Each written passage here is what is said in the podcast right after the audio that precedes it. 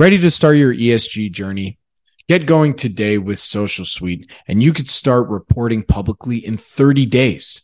With investor pressure mounting and regulations just around the corner, there's never been a better time to start your ESG reporting.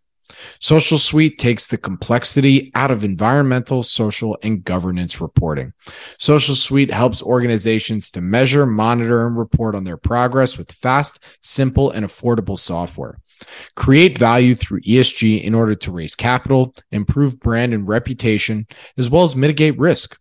Social Suite has helped almost 100 micro to small cap companies report on ESG, with some starting their baseline report in under 60 minutes and reporting publicly within 30 days. ESG is a lot easier than you think, and you're probably already doing it. So take your sustainability reporting to the next level with measurable progress. Start your ESG journey today with Social Suite, an ESG software company for micro to small caps.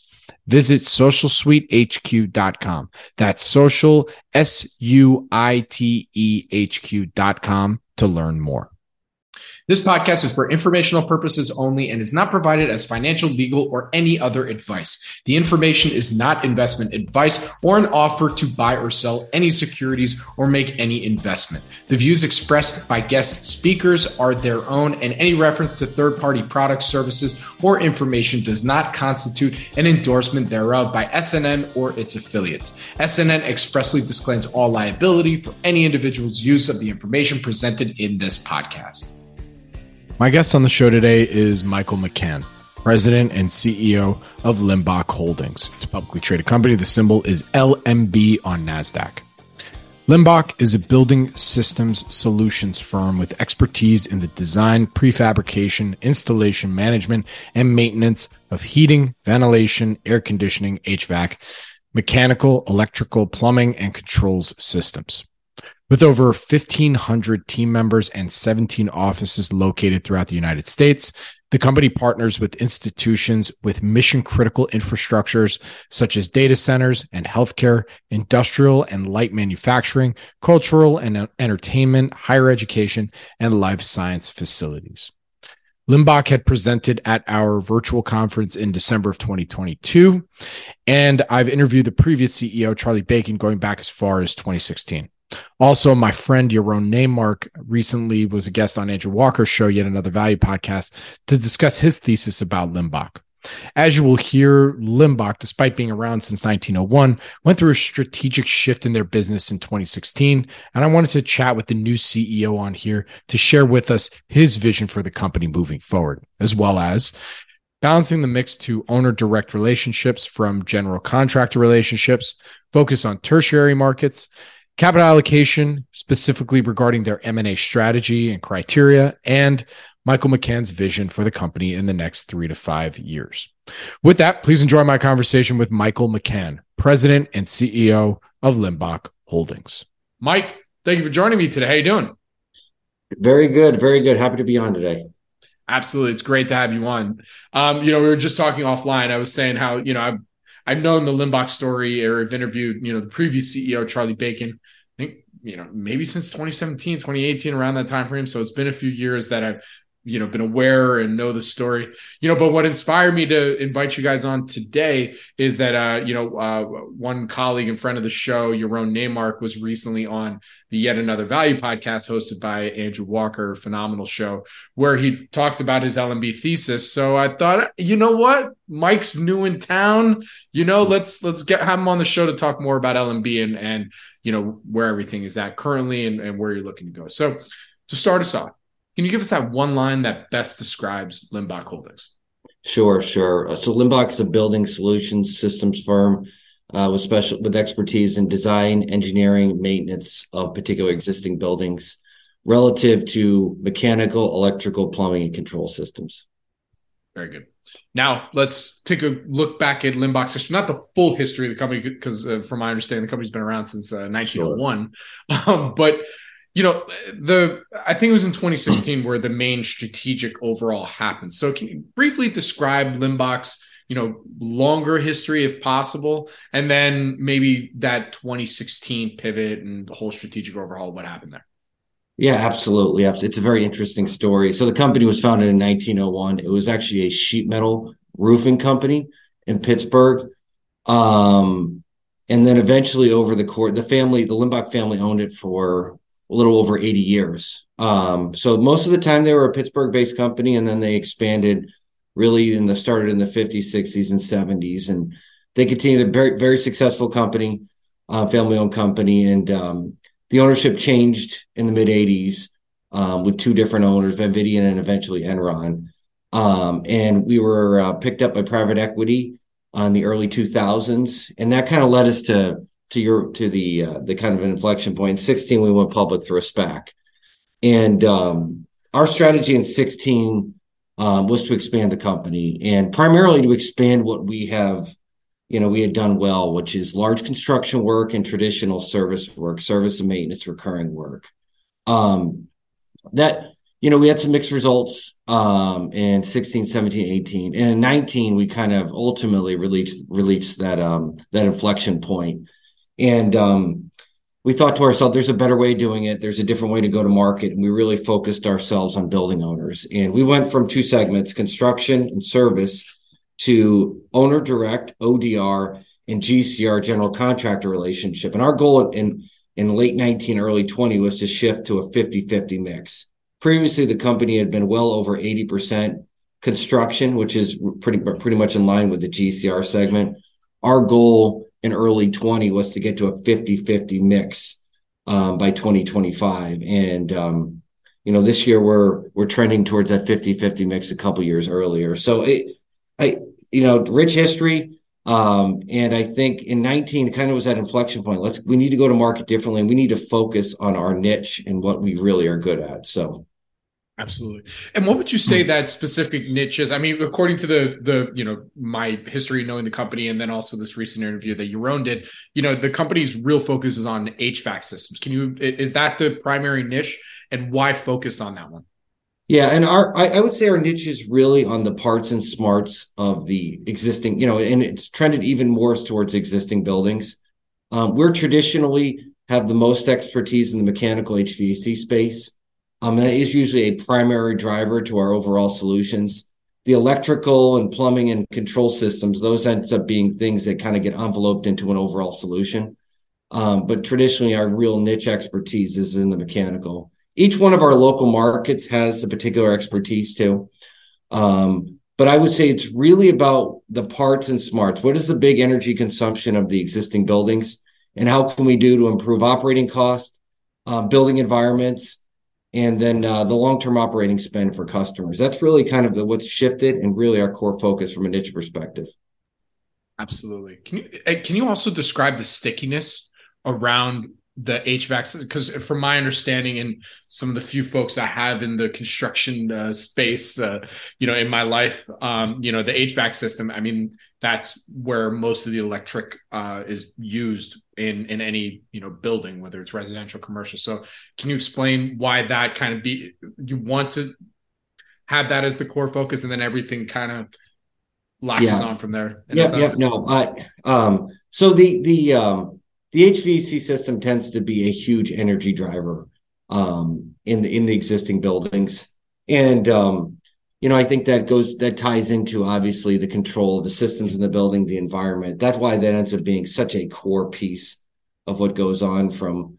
Um, and then when you have new construction, the big focus is getting the structure up, um, the aesthetic design of it, the architectural design of it. But once the building is finished, it really comes down.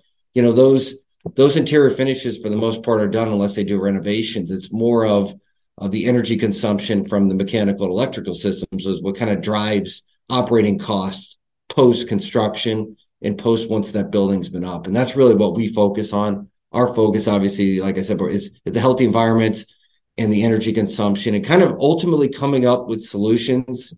Um, and sometimes it's something really short. I call it on demand services. Sometimes it's I need something fixed and it's on demand. Or the other side of it too is long term, you know, kind of managing their program and their building. Absolutely. So, you know, along with everything, can you also describe the business model in more detail and and you know, because I think it, it goes beyond just, you know, the installing the commodity stock sure. H, HVAC boxes, right? Sure. Yeah. And our our model really with penetrate, it's much more long term model.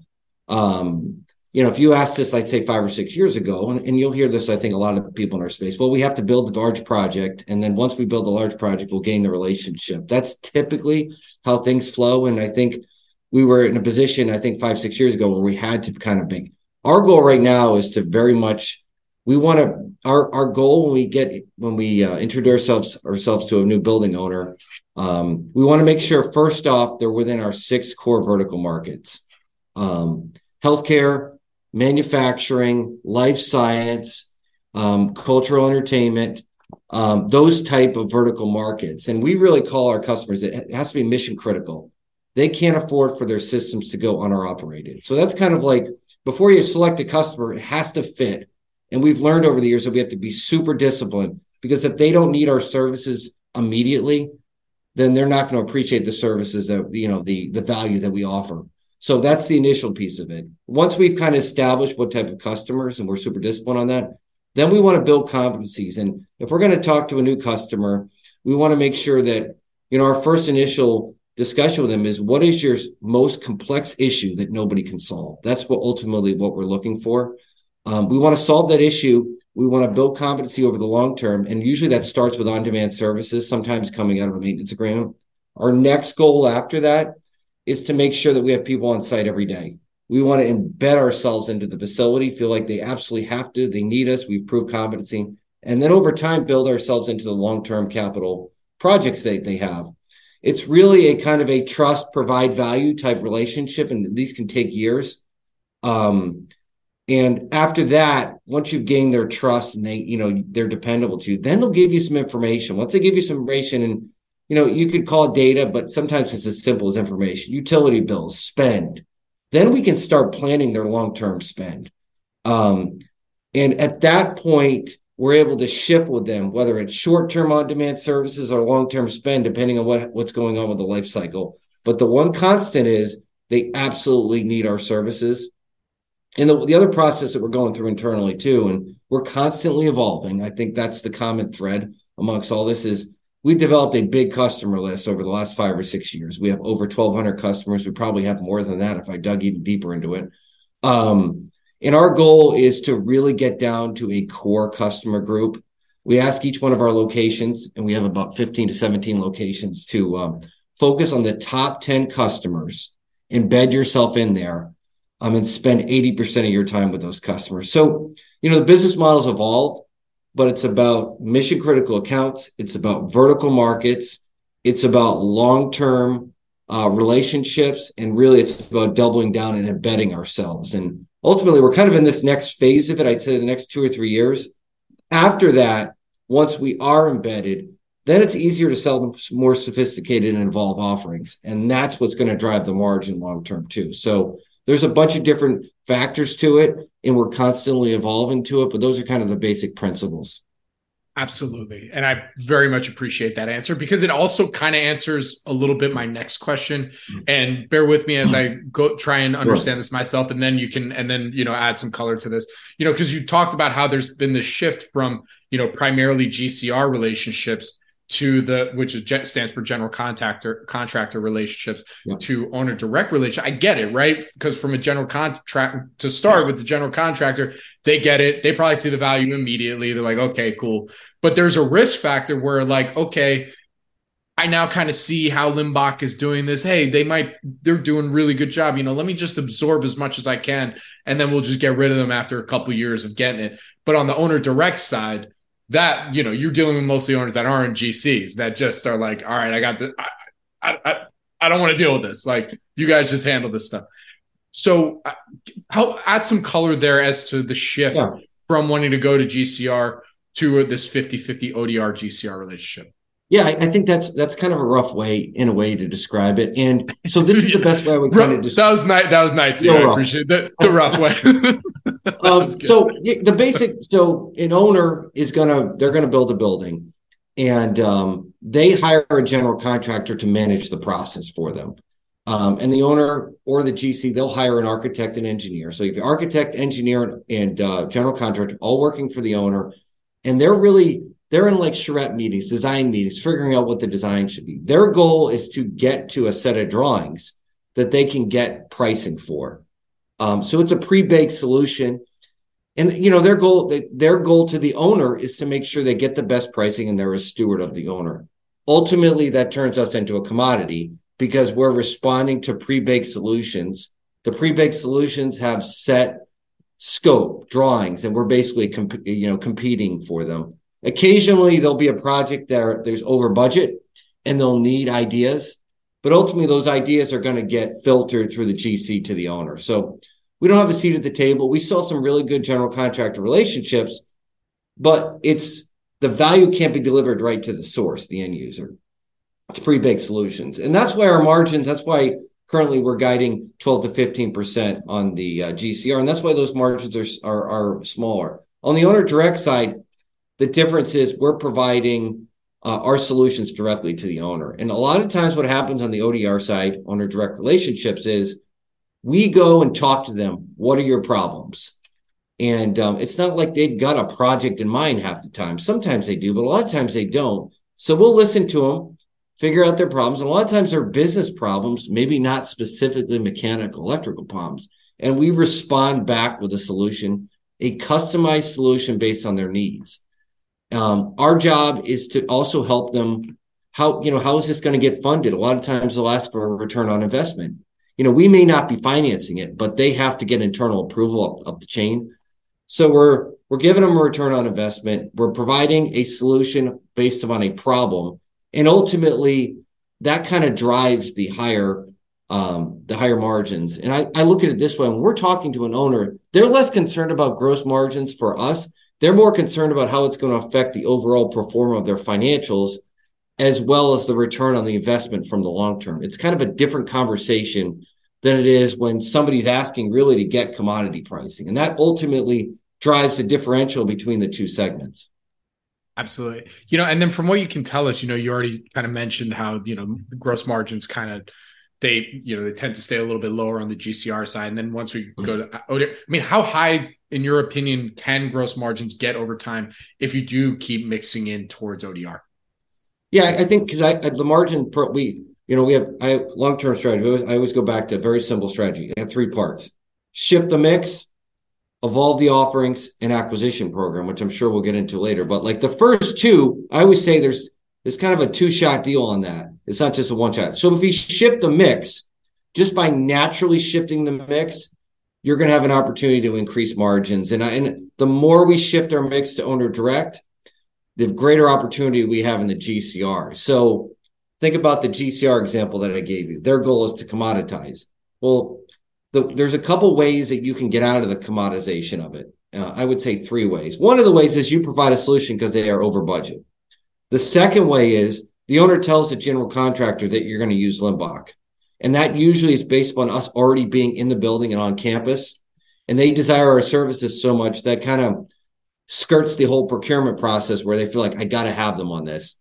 And then the third piece of it is when you don't really need the work. Um, you know, you say no 10 times, they start wondering when, what is the yes going to be? That old adage.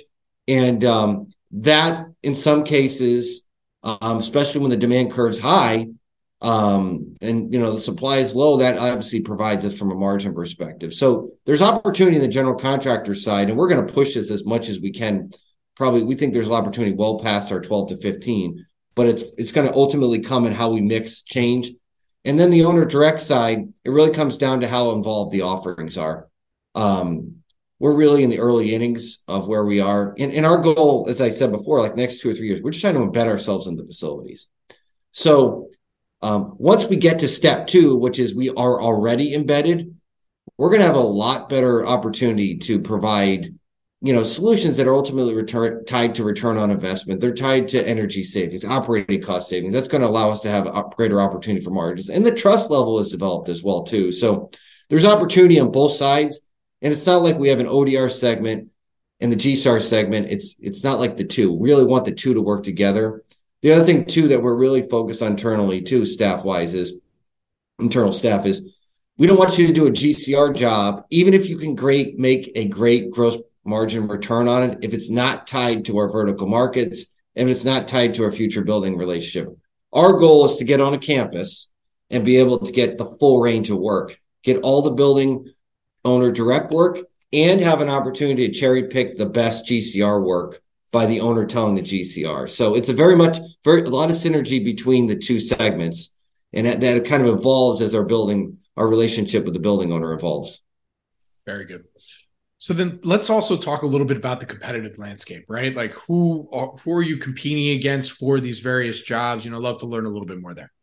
Yeah, and it's it's really changed too. Um, so, and I, I think this will continue to evolve. So, um, and it kind of reminds me of where we get comp to, and this is why I always, you know, we have a pie chart in our investor deck that I always go back to, and it really has four segments. It has the specialty contractors, and I'll get into each one of these.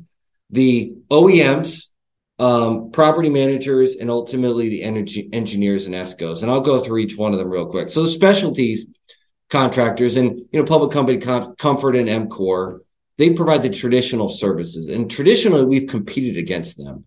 Um, but as of time, we've kind of you know those are much bigger companies, you know, four billion, 12 billion dollar companies, and we've kind of drifted from the traditional. That model is kind of the model that we had through 16 through 19.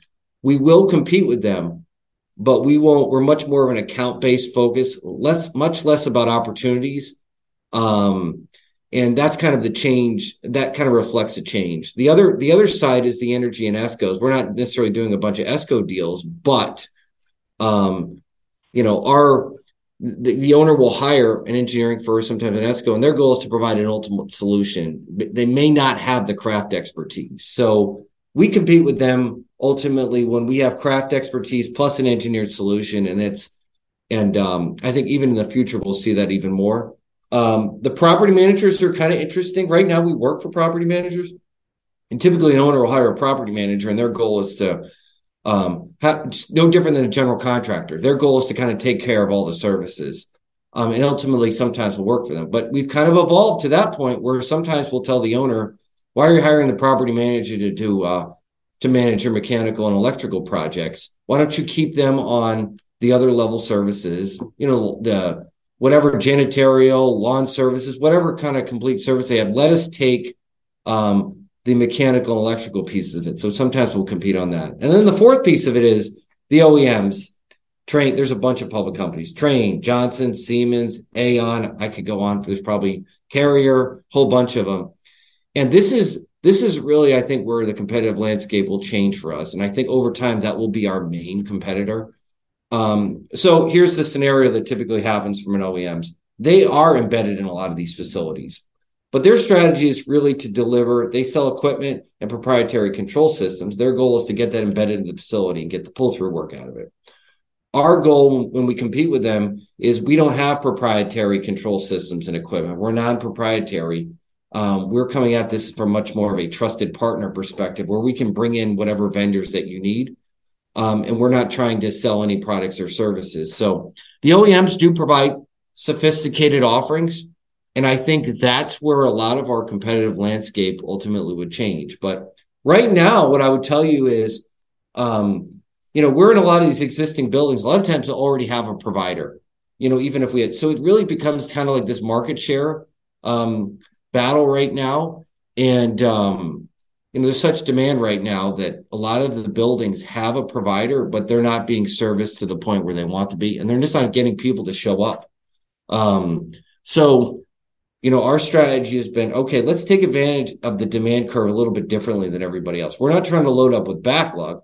What we're doing is there's such demand out there. Let's really focus on a select group of customers. And ultimately, the demand curve will come back a little bit but we're going to embed ourselves with these customers that they, you know, it's it's kind of like preparing for you know the demand curve to change. Well, everybody's out there hunting large backlog and large projects. We're really focused on our core keep of customers and making sure we get really sticky with them. You know, one question that arises when thinking through this, I mean, you know, when you're thinking about your customer base and who you want to work with, you know, why why hasn't the company thought or i'm sure you had this conversation but do you mm-hmm. have relationships with you know building manager you know the ones that are kind of more on the management side versus you know go, also the owner direct side because i mean like i just think about like hotel management for instance. I mean not that that might be yeah. verticals but like you know they they're very much embedded on making sure everything is running perfectly and all that kind of stuff. There's definitely ecosystem no doubt yeah. about that. And um you know at the end of the day this is what i you know some people ask me this question like what happens if an owner wants you to take the janitorial services or the long i'm like our goal we're very dis we're going to stick to what we do just because they want us to do it doesn't mean that we should do it um because that's a short term that's like check the box yeah we're happy we get the we're much about the long term. We want to stick within our niche. So there's lots of opportunity within the ecosystem that everybody, you know, works well together. And, um, you know, I, I think the other thing too is we're not so brazen that we may be in with a customer and we're trying to get a bigger piece of the pie, but that doesn't mean we want to take such a big bite at once. So a lot of times it comes like, like you said, it, it could be, um, it could be different building managers or providers that are on the campus. A lot of times it's working together with them um, there's so much demand in the space that there's no need to basically just, you know, pile it on um, because right. ultimately that's a short term look. We're going to have a tough time delivering. Let's stick with what we do really well. Well, speaking of this, the you know you you this, you said a couple times that there's so much demand right now. You know, especially coming out of COVID. You know, there's this you know kind of there's this trend out there, right, where um you know commercials kind of going away people are not you know wanting to work from home and all that stuff yep. and i know that is I, I know I, i'm just curious if when coming out of covid and you guys talked about how you really want to focus on mission critical projects you know looking at healthcare i mean these are building and these are uh, institutional buildings, so to speak, sure. that require people there, you know, because there is just necessary relationship transactions going on in these types of buildings. You know, so is that the thought process, even, even especially coming out of COVID, but sounds like that was also the thought process even right before COVID.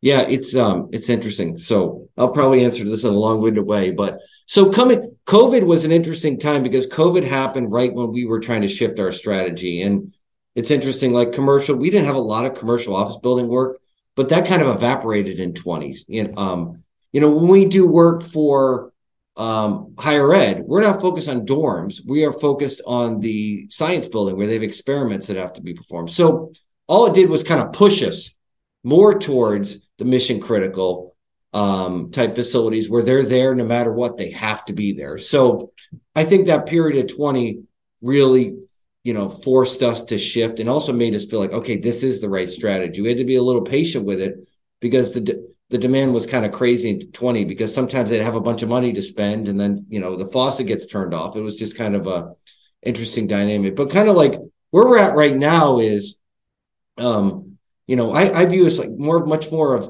we, we have to make it happen internally and our strategy is make sure that's not so dependent on you know macroeconomic conditions. Which want to make sure that our strategy is built on resilience.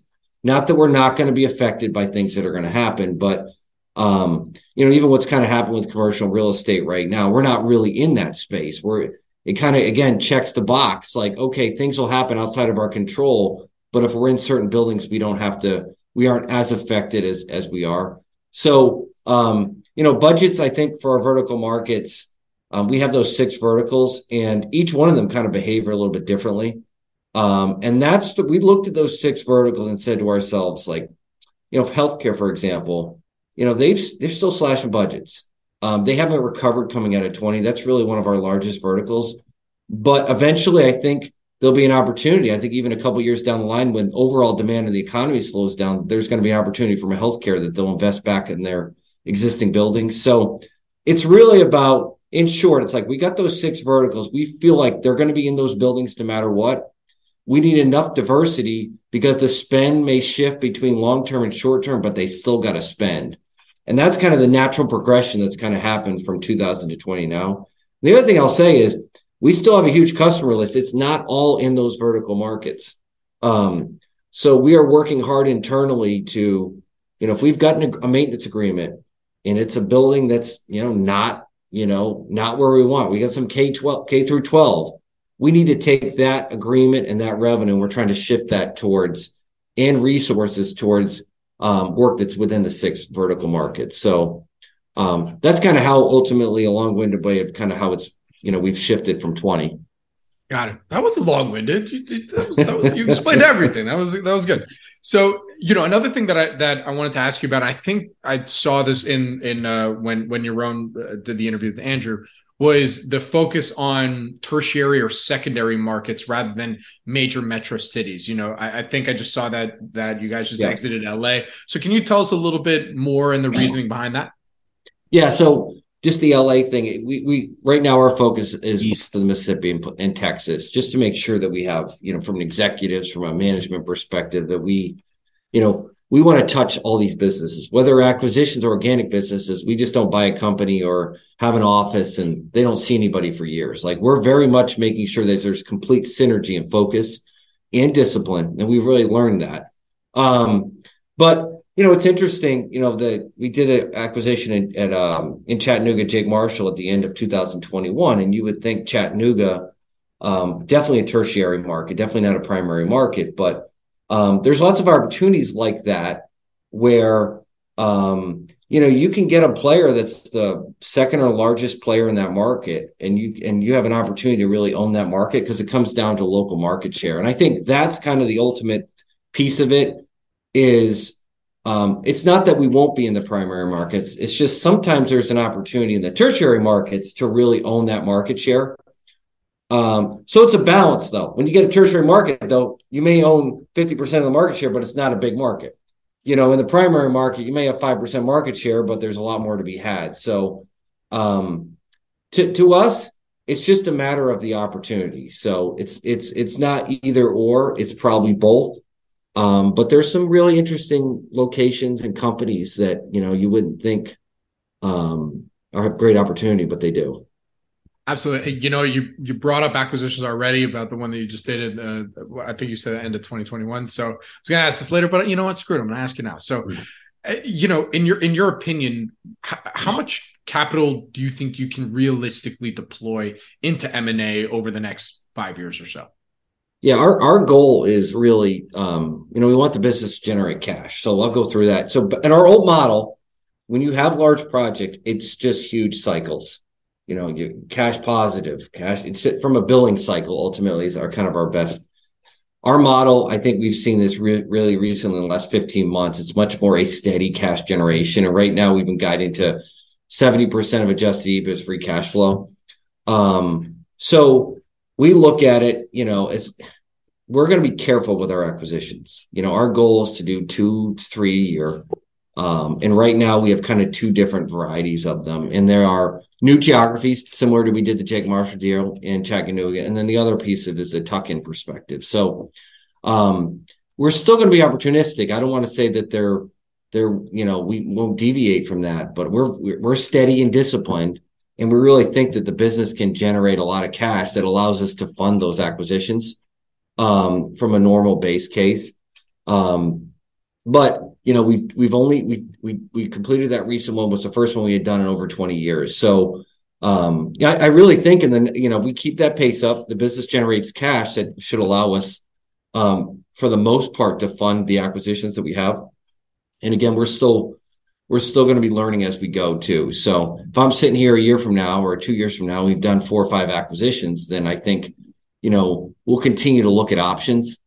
But we want you know it's all about generating cash. We need the base business to generate cash that allows us to really expand the company. That to me is our, our core core focus. Absolutely. So your background. I mean, like I said at the very top, um, you know, uh, I've, I've, interviewed Charlie Bacon for many years, uh, or, you know, uh, across the years, you know, and he recently um, retired. I think what was that? The end of twenty two. Uh, yeah, officially yeah. retired in March, late March of 23. Yep. Okay, late March 23. So, you know, love to better understand, you know, the the CEO transition, and then as well as your background coming into this. Sure. So I'll start with my background first. So I started with the company in 2010, and I moved from the Northeast. And, and, and started initial, started not Limbach, obviously. Okay.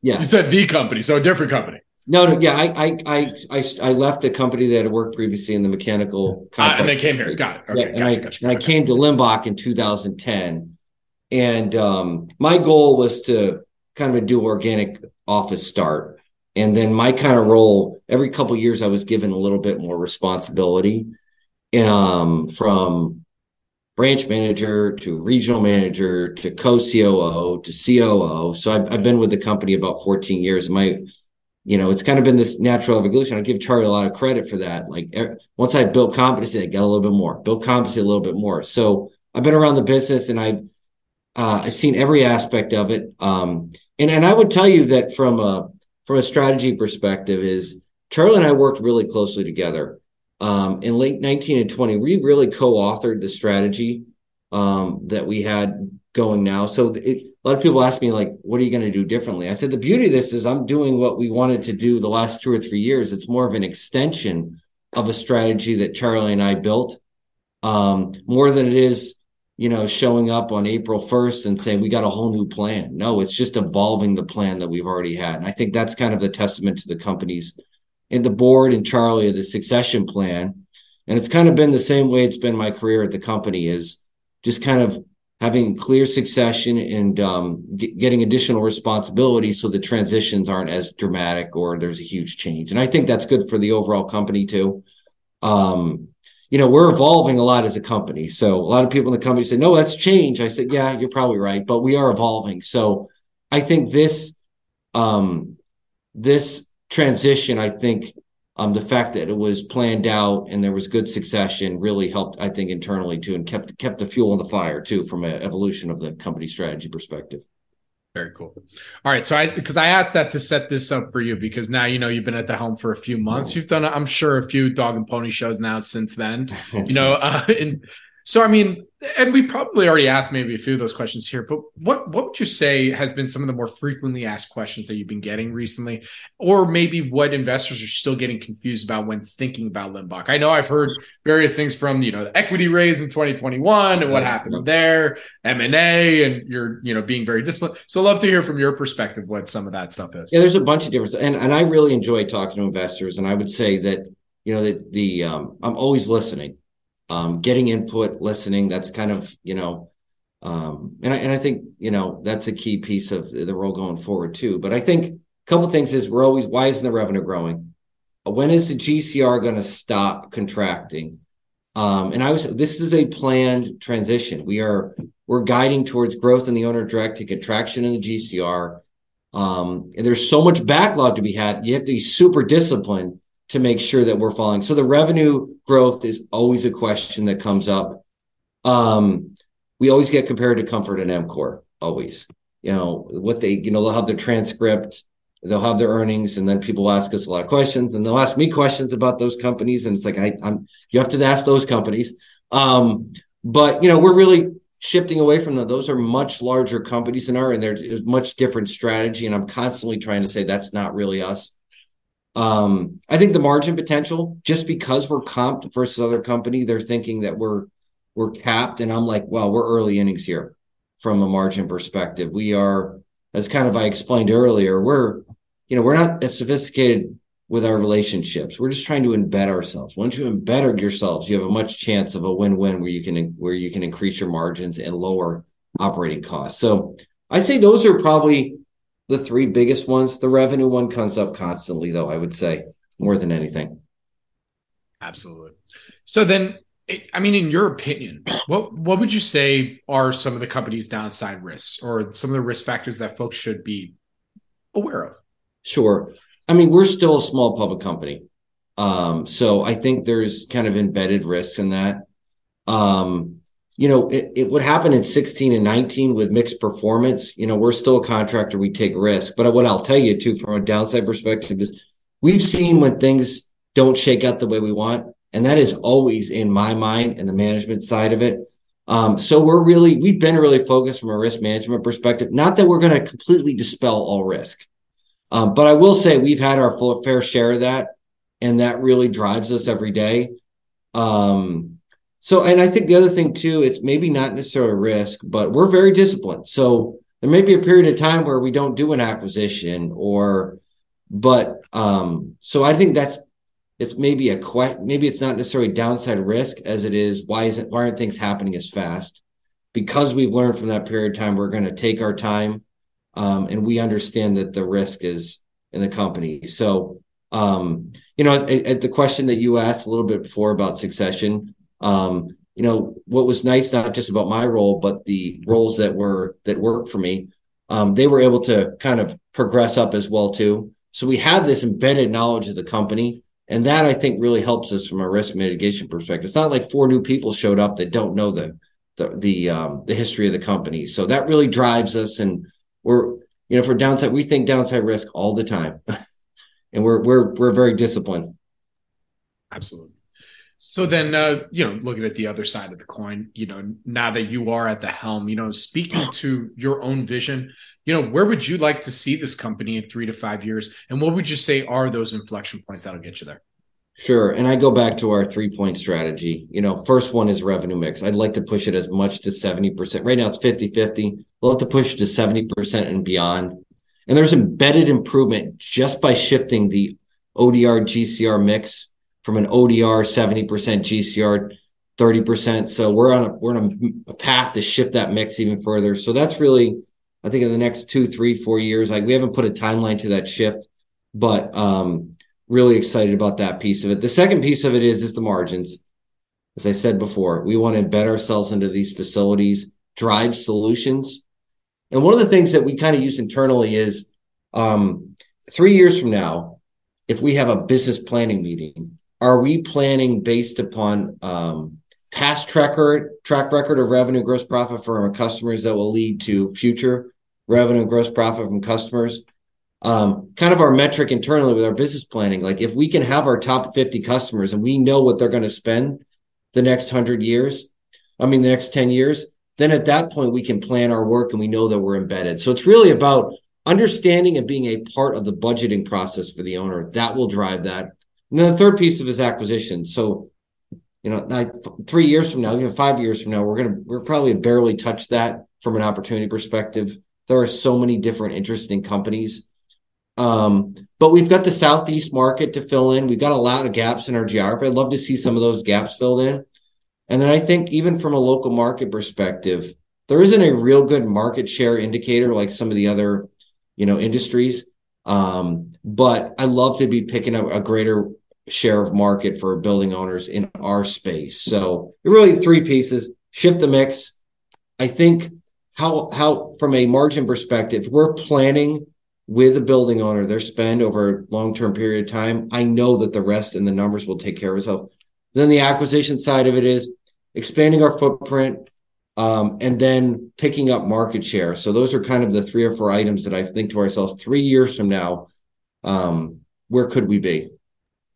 Absolutely. You know, one last question on the M and A side because I think that that's come up quite a bit in, in sure. what I've been looking at. You know, and that I mean, to your credit, you you're now I think being labeled as a disciplined, uh, you know, allocator in that sense. You know, so what does you know? You mentioned you know expansion, expanding market share, you know, establishing footprint. You know, other than those two things, what would you say are your core criteria when you're evaluating a potential acquisition? Number one, the management team, are they going to stay? We want them to. And the cultural fit. Those are absolutely, you know, because we're going to bet ourselves. It's it's very important. So we can't have a, a culture that's not going to work. Once you get past that, um, do they have building owner relationships that we're interested? Either it could be an overlap or it could be new relationships. And then the, the fourth piece is do they have a niche?